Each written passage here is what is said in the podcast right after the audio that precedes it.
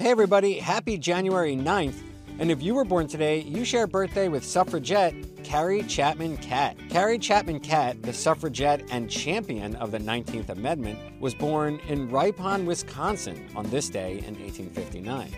After graduating from high school, Catt enrolled at Iowa Agricultural College, graduating in 1880. She served as a president of the National American Women's Suffrage Association from 1900 to 1904 and from 1915 to 1920. She founded the League of Women Voters and the International Women's Suffrage Alliance, which was later named International Alliance of Women. Catt led an army of women in 1919 to pressure Congress to pass the constitutional amendment giving them the right to vote and convinced the state legislature to ratify it in 1920. She's one of the best known women in the United States in the first half of the 20th century. Catt died in New York in 1947.